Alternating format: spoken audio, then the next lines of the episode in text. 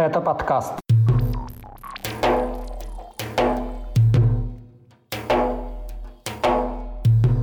Путин вместо зоны боевых действий приехал в Ростов-на-Дону. Кадыровцы продолжают рейды в Урус-Мартане. Наемников ЧВК Вагнера хоронят на Кубани, в Волгограде борются против переименования города в Сталинград. Об этом в 111 выпуске подкаста «Кавказ. Реалии». Его проведу я, Иван Мартыненко. Привет! Привет!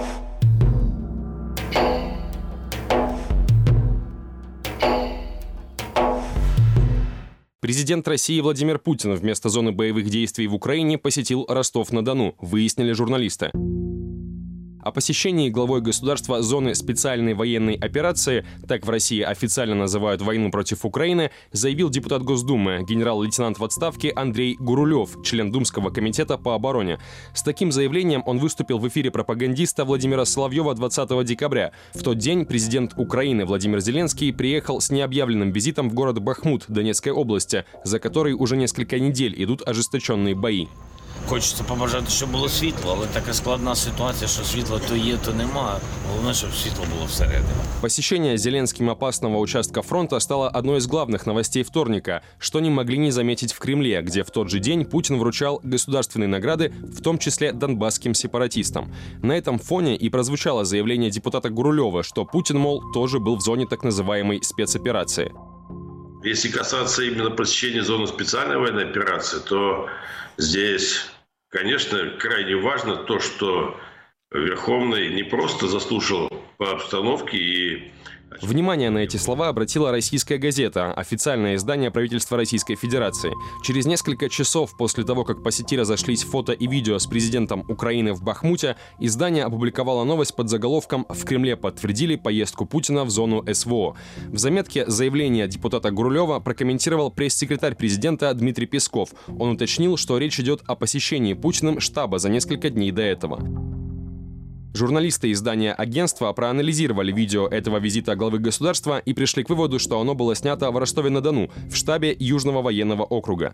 Отсюда до границы с Украиной около 100 километров, до Бахмута почти 200. То есть, по сути, российские власти выдали за посещение президентом зоны боевых действий его совещание с генералами в тылу.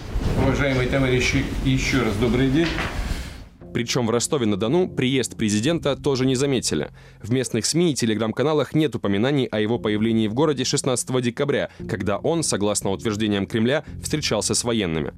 Гораздо чаще жители граничащего с Украиной региона видят не Путина, а прибывающий груз-200 и сообщения о новых обстрелах в регионе. Вот что еще в октябре в эфире телеканала «Дождь» рассказывал уехавший из России бывший житель Ростовской области.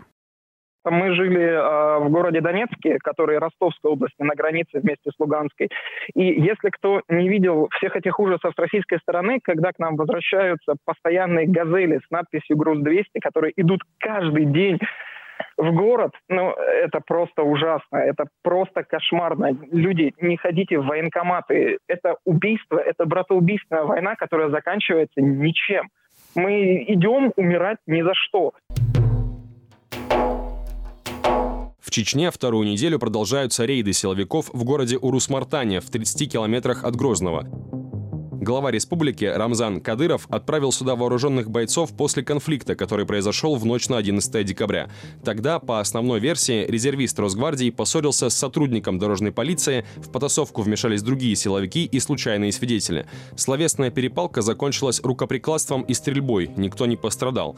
На следующий день Кадыров лично вмешался в конфликт и явно занял сторону сотрудников дорожной полиции. Когда глава республики записывал видео с угрозами из-за случившегося, за его спиной стоял начальник управления управления ГИБДД по республике, племянник главы Чечни Идрис Черхигов.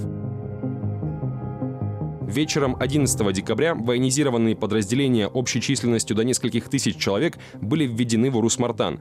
На том же месте, где предыдущей ночью произошла стычка между силовиками, рейд прокомментировал Замит Чалаев, командир полка полиции специального назначения имени Ахмата Кадырова. Как он заявил, спецназовцы прибыли в город, чтобы выполнить приказ Падишаха. Это цитата. С тех пор отдел полиции Урус-Мартановского района практически ежедневно публикует видео с подтверждением информации о рейдах, которые ведомство называет профилактическими. На кадрах видно, что вооруженные силовики в масках останавливают автомобили, проверяют документы, заставляют снять тонировку. Оппозиционный чеченский телеграм-канал НИИСО сообщал, что в Урус-Мартане из-за конфликта силовиков были похищены около 20 человек. По информации издания Insider, документы проверяли не только у водителей, но и у прохожих. Телеграм-канал База утверждал, что в городе искали не только тех, кто принял участие в конфликте, но и тех, кто за ним наблюдал. Данные о похищениях местных жителей подтверждает издание «Кавказский узел». Его респонденты утверждают, что некоторых задержанных отпустили домой через пару часов, других удерживают до сих пор. Причина продолжающихся рейдов в Русмартане до конца не ясна. Опрошенные сайтом «Кавказ» реалии правозащитники и живущие в Европе критики Кадырова расходятся в оценках. Одни считают, что глава Чечни просто ищет оправдания для отправки новых бойцов в Украину. Именно этим он угрожал зачинщикам конфликта в Урусмартане. По другой версии, жесткая реакция на произошедшее в городе связана с опасениями Кадырова реального сопротивления его режиму. В конце ноября в Грозном произошло нападение на полицейских, а до этого воюющие за Украину сторонники непризнанной Ичкерии заявили о подготовке подполья в республике. Скачивайте приложение «Кавказ Реалии», чтобы оставаться на связи в условиях военной цензуры в России. Ссылки на приложение вы найдете в описании к этому выпуску подкаста. Тем временем в Краснодарском крае обнаружили кладбище для убитых на войне против Украины наемников российской частной военной компании «Вагнера». Захоронение в станице Бакинской 20 декабря нашел военный пенсионер Виталий Ватановский. По его словам, кладбище появилось в сентябре.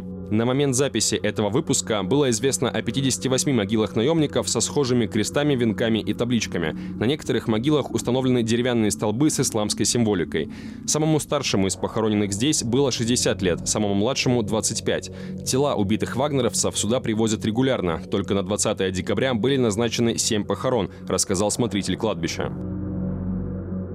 Станица Бакинская находится вблизи хутора Молькина, где, по данным СМИ, располагается база вагнеровцев. Через день после появления информации о кладбище для наемников Евгений Пригожин, основатель ЧВК Вагнера и предприниматель из окружения Владимира Путина, подтвердил, что оно принадлежит ему. Он отметил, что участок для захоронений был выделен при поддержке администрации Краснодарского края. Власти региона это не комментировали. Убитых в Украине наемников хоронят далеко не только на кладбищах в Бакинской или у часовни ЧВК Вагнера в городе Горячий Ключ. Их могилы находят по всему Краснодарскому краю и за его пределами. Зачастую это захоронения бывших осужденных, расположенные среди свежих могил кадровых военных и силовиков на аллеях славы. Сайт «Кавказ Реалии» подробно рассказывал о подобных захоронениях. В одном из случаев на Аллее Славы оказался похоронен осужденный на 12 лет по наркотической статье Вадим Федоринов. Другой пример – похороненный среди военных бывший заключенный Александр Васюк, до войны отбывавший 17 лет лишения свободы за убийство пенсионерки. На этой неделе еще одну могилу на Аллее Героев нашли в Волгоградской области. Там похоронили Александра Анисимова, осужденного на 14 лет за пособничество в убийстве и разбой.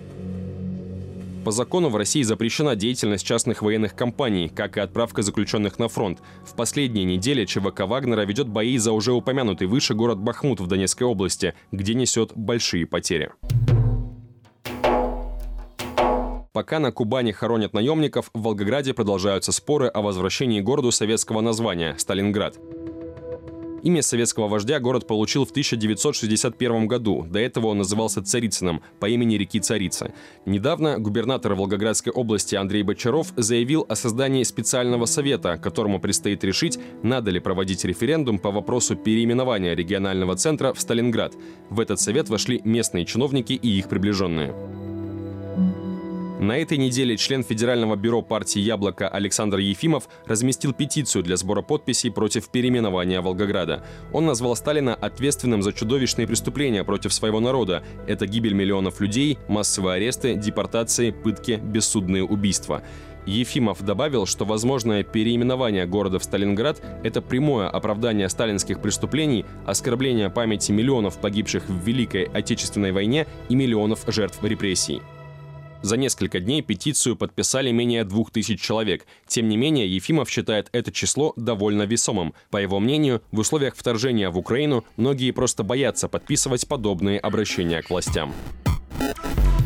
На этом у меня все. Вы слушали 111 выпуск еженедельного подкаста «Кавказ. Реалии» о главных событиях на Северном Кавказе и юге России. Поставьте лайк, если дослушали до конца, и напишите комментарий. С вами был Иван Мартыненко. Пока.